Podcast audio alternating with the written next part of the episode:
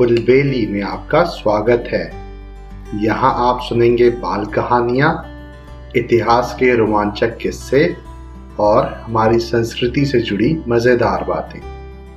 मैं हूँ आपका होस्ट ज्ञानेश और आज मैं लेके आया हूँ अकबर बीरबल का एक मज़ेदार किस्सा, जिसका नाम है गलत आदत का एहसास।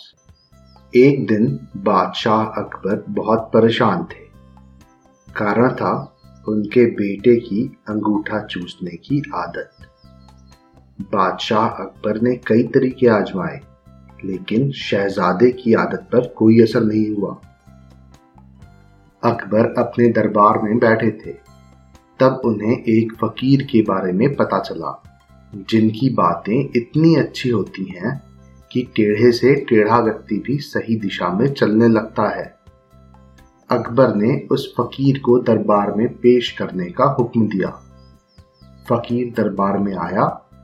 उसे अकबर ने अपने बेटे की गलत आदत के बारे में बताया और कोई उपाय करने का आग्रह किया।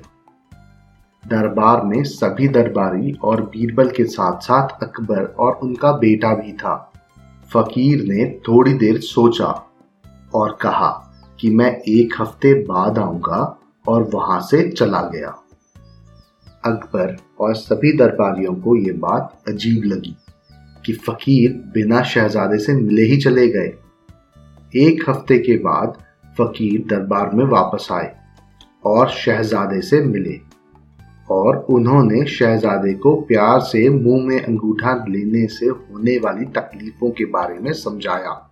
शहजादे ने भी कभी भी अंगूठा ना चूसने का वादा किया। ये सब देखकर अकबर ने फकीर से कहा, ये काम तो आप पिछले हफ़्ते भी कर सकते थे।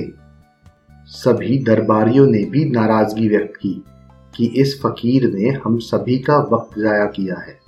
बीरबल के अलावा सभी दरबारियों ने एक स्वर में कहा कि इसे सजा मिलनी चाहिए, क्योंकि इसने दरबार की तोहीन की है।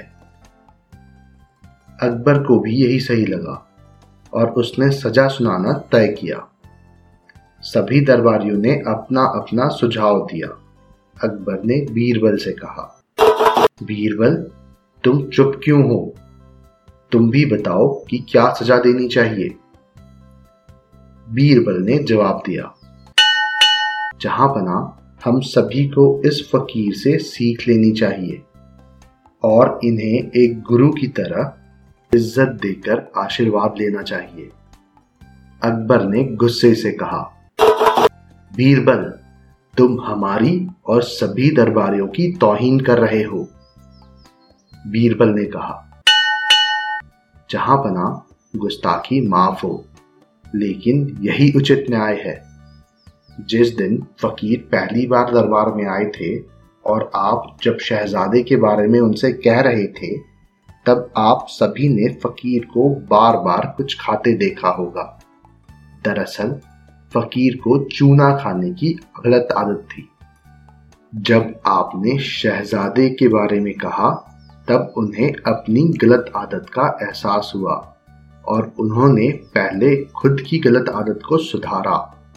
इस बार जब फकीर आए, तब उन्होंने एक बार भी चूने की डिबिया को हाथ नहीं लगाया।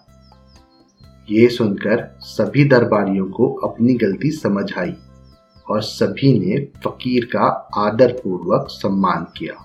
इस कहानी से हमें ये सीख मिलती है, हमें भी हमेशा दूसरों को ज्ञान देने से पहले खुद की कमियों को सुधारना चाहिए, सही उदाहरण पेश करना चाहिए, तभी हम दूसरों को ज्ञान देने के काबिल हो सकते हैं।